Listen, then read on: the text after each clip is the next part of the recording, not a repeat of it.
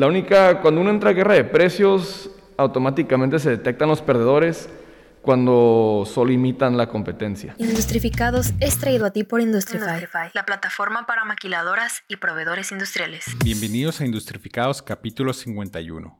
Después de unas vacaciones estamos de vuelta. Nuestro invitado de hoy es José García, director de OASA, una empresa de la cadena de proveeduría de la región que ha sobrevivido a casi todo. Y si quieres saber un poco de la historia y hacia dónde se dirige esta empresa, te dejo con el capítulo. José García, bienvenido. Gracias, ¿cómo estás? Muy bien, muy bien. Ahora tú eres director de OASA, director de operaciones. ¿Por qué no nos platicas un poquito de la historia de, de OASA? Ok.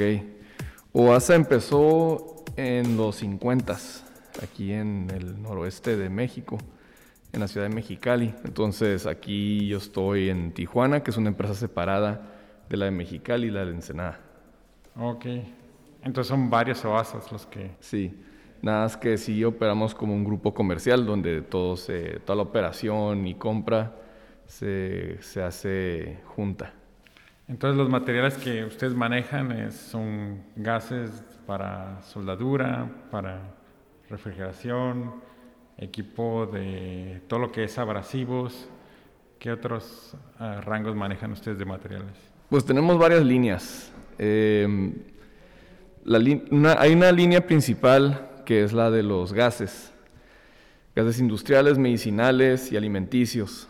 Después pasa la, la segunda línea que es eh, equipo de soldar y eso incluye desde todo, desde soldadura, este, pues más que todos los procesos, arco sumergido, microalambre, electrodo, eh, TIG y también manejamos todo lo que son abra y ya, ya todo lo demás, todas las líneas surgen a las necesidades del soldador, que son este, abrasivos, eh, equipo de seguridad, todo lo que viene siendo también em, los como los el corte plasma, el oxicorte y pues más que todo ya empiezan otras necesidades más básicas como productos ferreteros que se usan para la soldadura. Y entonces ustedes, sus clientes van desde el pequeño soldador que tiene un taller hasta el maquilador que tiene líneas de, de producción. Así es, así es. Ok. Eh, ah, ¿Y hace cuánto ahorita tienes el puesto de dirección? El puesto de dirección lo acabo de conseguir este año. Eh, bueno, no tiene más del año, fue en, en diciembre. Ok. ¿Cómo te sentiste cuando te dijeron? ¿O, o fue algo que tú pediste? Pues al, al principio eh, fue muy emocionante porque vi la oportunidad de poder implementar muchos de mis conocimientos aquí en- dentro de la empresa. Eh, previo a eso trabajaba en Banorte, en banca empresarial. Entonces ya una vez entrando aquí a OASA, pues ya pude implementar aparte muchas cosas que aprendí este, en otros negocios, en la maestría, al igual que experiencia que tengo como asesor. Ya entré aquí a la empresa y empecé a implementar, pues ahora sí que muchas cosas que no, no se llevan a cabo. Y también se desarrolló, este, pues ahora sí que una, un nuevo tipo de, de línea de, línea de, ¿cómo se puede decir? Como, como, unos, como nuevos rangos dentro de la empresa. Entonces ya fuimos este, reclutando más gerentes y supervisores. Ok. ¿Cuál fue como el principal problema que viste, oportunidad para crecer de, de la empresa? La oportunidad, eh, pri- primero que todo, las metas no estaban alineadas. Ca- em, había varias, cada quien tenía sus propias metas y eso causó que cada quien jalara para diferentes rumbos. Una vez que se empezó a unificar la meta, que hasta la fecha es un trabajo que se está tratando de lograr, ya la empresa empieza a trabajar más como equipo que como varios, varias cabezas dentro de una organización. Aquí la meta es que todos estén unificados y jalándose la misma dirección para darle el mejor servicio al cliente. Ok. ¿Y todo eso está enfocado en sí a algo interno de la empresa o era por la necesidad que viste que, había afuera? Pues mira, la, necesidad que hay afuera es este, muy robusta. Ni un cliente es igual que otro. Sin embargo, como dictan las físicas de las economías, muchos clientes piden lo mismo, no en cuanto a producto, sino en cuanto a servicio.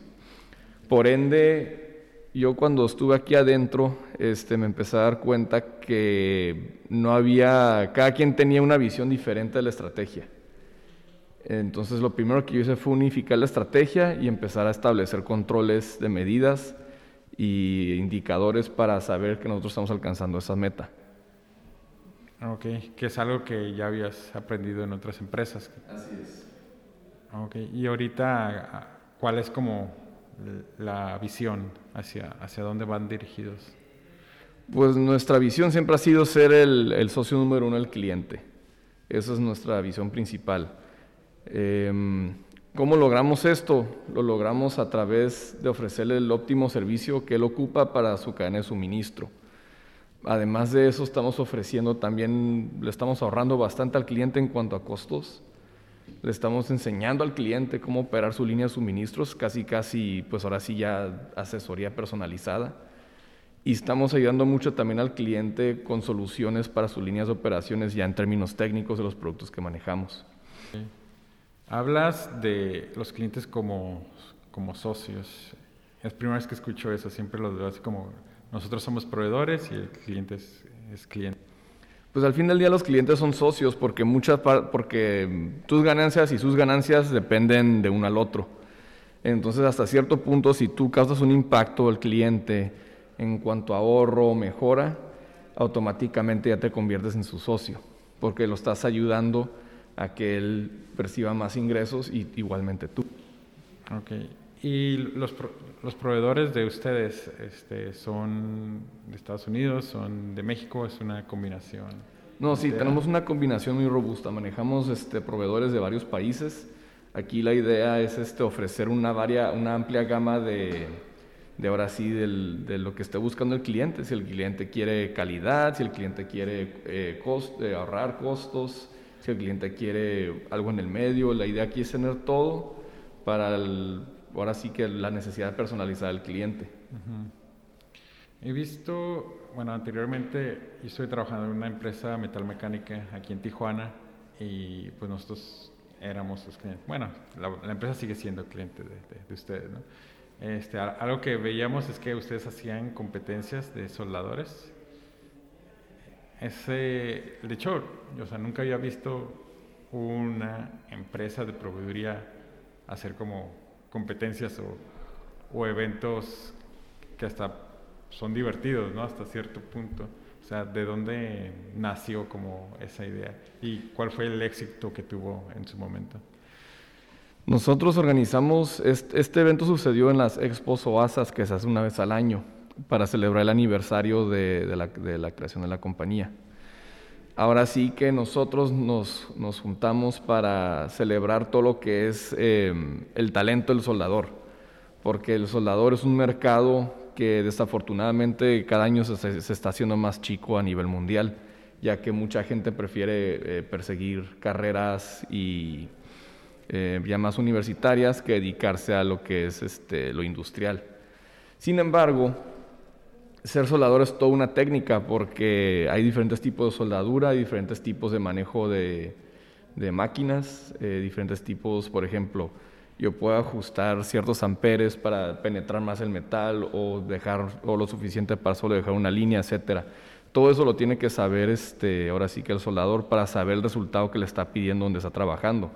Por eso, por eso nosotros también hemos desempeñado cursos, hemos desempeñado em, varias actividades para que los soldadores pues estén bien capacitados dentro de la empresa donde están trabajando. Y por eso, a resultado de esto, se nos hace este, muy interesante ver este, entre ellos cómo están compitiendo, cómo están desarrollando y crear actividades para que ellos puedan, pues ahora sí que mostrarnos su creatividad de, los, de las cosas que han aprendido a través de nosotros. Okay. Porque hay soldadores que son como muy, muy técnicos o industriales y hay otro soldador que a mí se me hace muy extraño encontrarlos, que son los soldadores artesanales. ¿Hay alguna diferencia para ustedes entre un soldador, un, cliente que sea como más artesanal y otro que sea más de producción? Pues todo viene, todo viene, este, ahora sí que basado en la estandarización de los clientes, es lo que te pide cada uno. Pero fíjate que las físicas de, las industrias dicta que los que son artesanales, la gran mayoría, manejan ciertos tipos o los mismos tipos este, de productos y los que son grandes manejan otros tipos. Entonces, hasta cierto punto es muy fácil detectar lo que están pidiendo. Y por lo que yo he visto, o, o lo que dicta la experiencia, es que los artesanales son más predecibles que los grandes. Porque, porque, los grandes hacen cosas, por lo más raro que suene, hacen cosas más específicas y especializadas que los artesanales. En otras palabras, es más fácil venderle a un artesanal. Ok. Y en cuestión como de inversión por parte del cliente, es este, ¿ustedes le manejan un crédito o, o siempre Depende, depende del, este, ahora sí que el tipo de cliente. Cada cliente tiene diferentes necesidades y el crédito no puede ser igual para todos los clientes. Hay clientes que trabajan por proyectos, hay clientes que hacen compras continuas, hay clientes que nada más ocupan algo, algo chico. Depende de la necesidad del cliente, es la flexibilidad que nosotros este, tratamos de brindarles. ¿Y qué crees que, sea lo que OASA ha separado a la del resto de la competencia? Nuestra competencia es muy fuerte, no hay duda. Son empresas a nivel nacional, internacional, sus nombres son resonadas en todas las industrias. Por ende, cuando entran nuevas empresas a Tijuana, pues nunca somos su primera opción. Ellos ya conocen la competencia. Nosotros llegamos con el cliente ofreciéndole cosas que ellos no les pueden ofrecer. ¿A qué me refiero? Me refiero a mejor servicio, a un servicio más personalizado, a nosotros también poder encontrar mejores soluciones que el cliente no puede encontrar, que la, que la competencia no lo ha ofrecido. ¿Tienes como un ejemplo específico? Normalmente cuando, pues en todas las industrias pasa esto, cuando entran competencias nuevas empiezan guerras de precios. Eso no hay duda. Y todos los días aquí hay guerras de precios y nunca se van a acabar porque todo el mundo quiere entrar a, los, a todos los mercados atractivos. La única, cuando uno entra a guerra de precios, automáticamente se detectan los perdedores cuando solo imitan la competencia. Cuando imitas la competencia y bajas el precio, automáticamente ya perdiste porque estás en un punto de paridad en vez de ofrecer un punto de ventaja competitiva. Aquí nosotros nos enfocamos mucho en encontrar esa ventaja que en la competencia nos está ofreciendo. Supongo, o sea, entran en esas empresas y pues algunas captan un porcentaje del mercado, otras más pequeñas se mueren. ¿Cómo has hecho ahorita para ahora sí que gestionar a tantas personas. ¿Podrías platicar un poquito de eso en la cuestión de personal? Como toda empresa, este, tienes que tener a la gente correcta en el puesto correcto. Y para saber si tienes esa gente correcta en el puesto correcto, tienes que saber qué métricos vas a manejar con ellos y si lo están cumpliendo.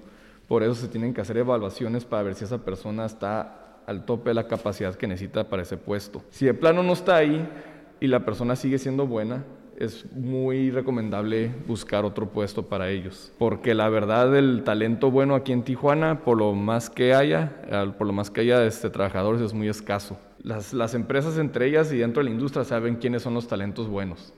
Sobre la cultura laboral, ustedes cuando contratan a alguien, checan si va a ser como un fit cultural, o sea, tal vez tenga como muchísimo conocimiento y habilidades, pero tal vez no encaje en su personalidad o qué es lo que te fijas aparte de la parte técnica? Es muy sencillo. Uno se da cuenta cuando la persona está dispuesta a, integrarse a la empresa. En sus primeros días se da cuenta que se tiene que el ritmo de trabajo no es lo que uno espera.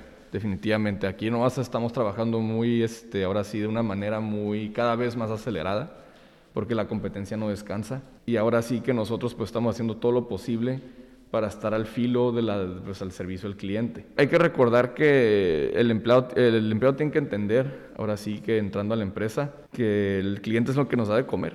Si no hay clientes, no hay, no hay trabajo. Y si, si él sabe que no está contribuyendo al, pues ahora sí que al valor agregado que nosotros ofrecemos, definitivamente él se va a dar cuenta y el tiempo pues va, va este, el darse cuenta que no es un fit para la empresa y pues vaya a buscar otro trabajo otras partes. ¿Qué tan lejos has llegado como por un cliente? Pues desde surtir los domingos hasta la medianoche en la madrugada lo hemos hecho y especialmente ahorita en los tiempos de pandemia sí hemos estado este, ahora sí que muy atentos 24 horas al cliente porque ahorita es cuando más nos necesitan. Entonces para ustedes cuando pasó lo de el cierre de, de ciertas fábricas, ahora sí que les bajó en un lado pero les incrementó en otro. Pues fíjate que esta situación cuando muchos clientes cerraron eh, el mercado definitivamente tuvo un cambio muy radical, donde nosotros ya teníamos un proceso y tuvimos que regresar con las manos al volante para corregir varios problemas que estamos teniendo.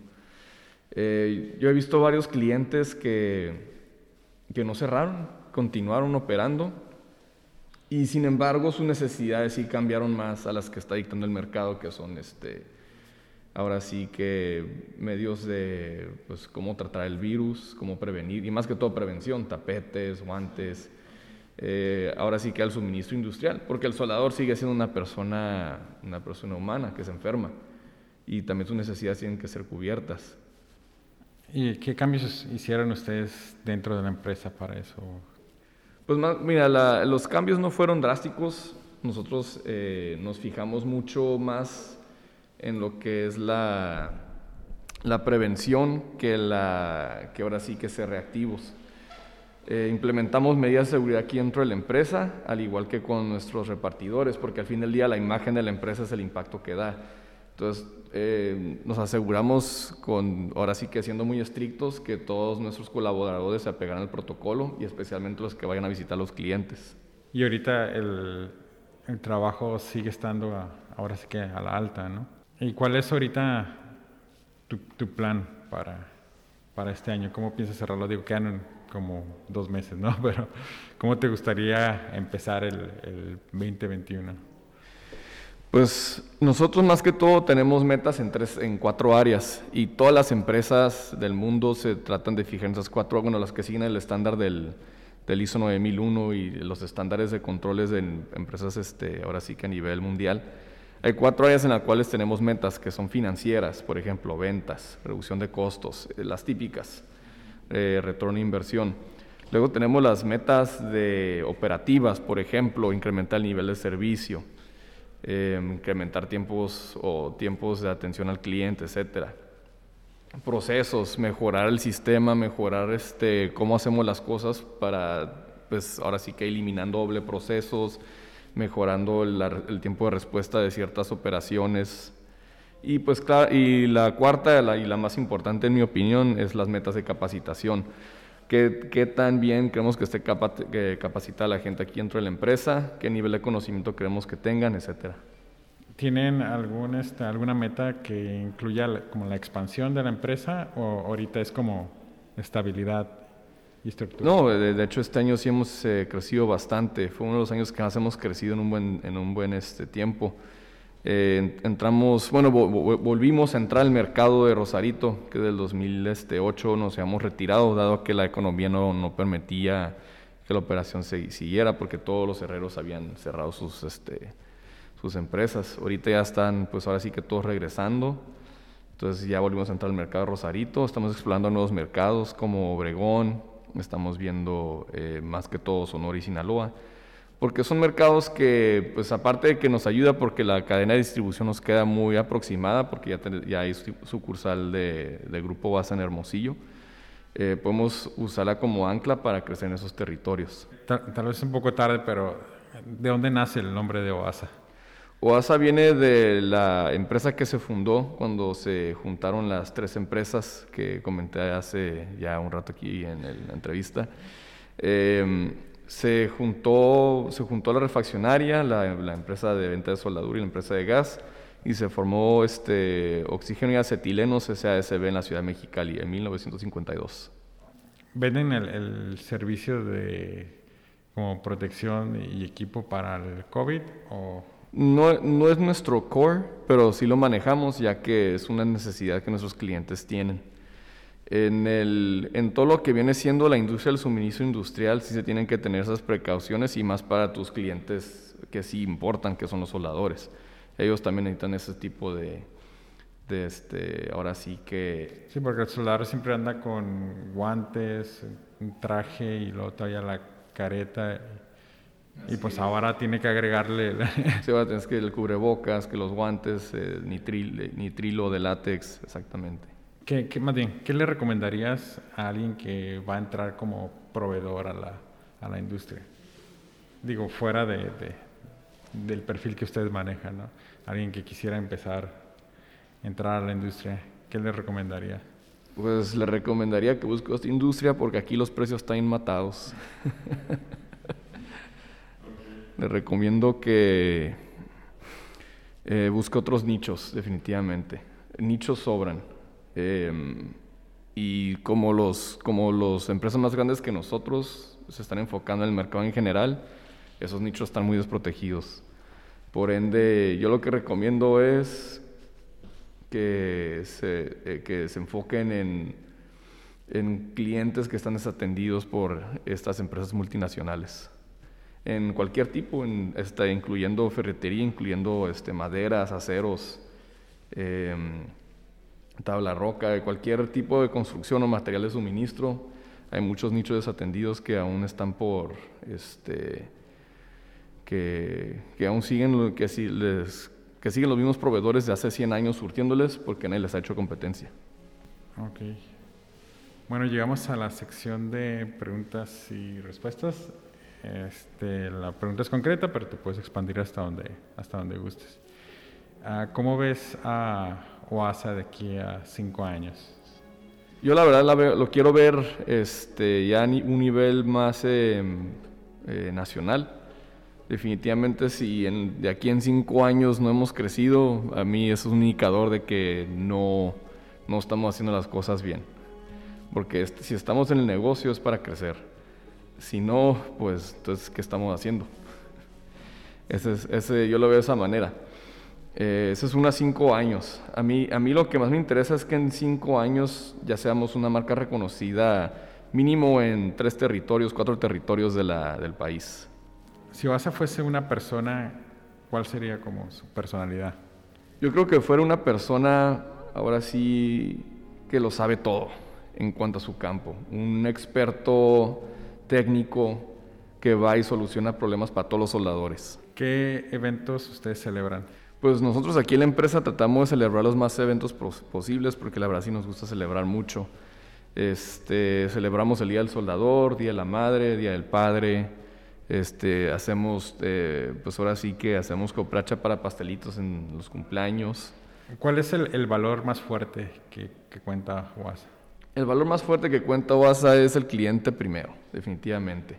Pero dejando ese valor que todas las empresas tienen al lado, yo creo que el valor más fuerte es siempre saber cómo personalizar nuestro servicio a clientes externos, internos y a todos los, todos los interesados. Si pudieras enviarle un mensaje a tus clientes y a tus clientes potenciales, ¿qué les dirías? Que nunca las vamos a quedar mal. Perfecto. Muchísimas gracias. Listo, no, gracias a ti. Industrificados es traído a ti por Industrify. Industrify, la plataforma para maquiladoras y proveedores industriales. Y antes de cerrar, quiero agradecerte por estarnos escuchando y me gustaría saber un poco más de ti. Si te gustó el podcast, danos 5 estrellas y déjanos un comment en Apple Podcasts. También nos puedes encontrar en Facebook e Instagram. Y hasta la próxima.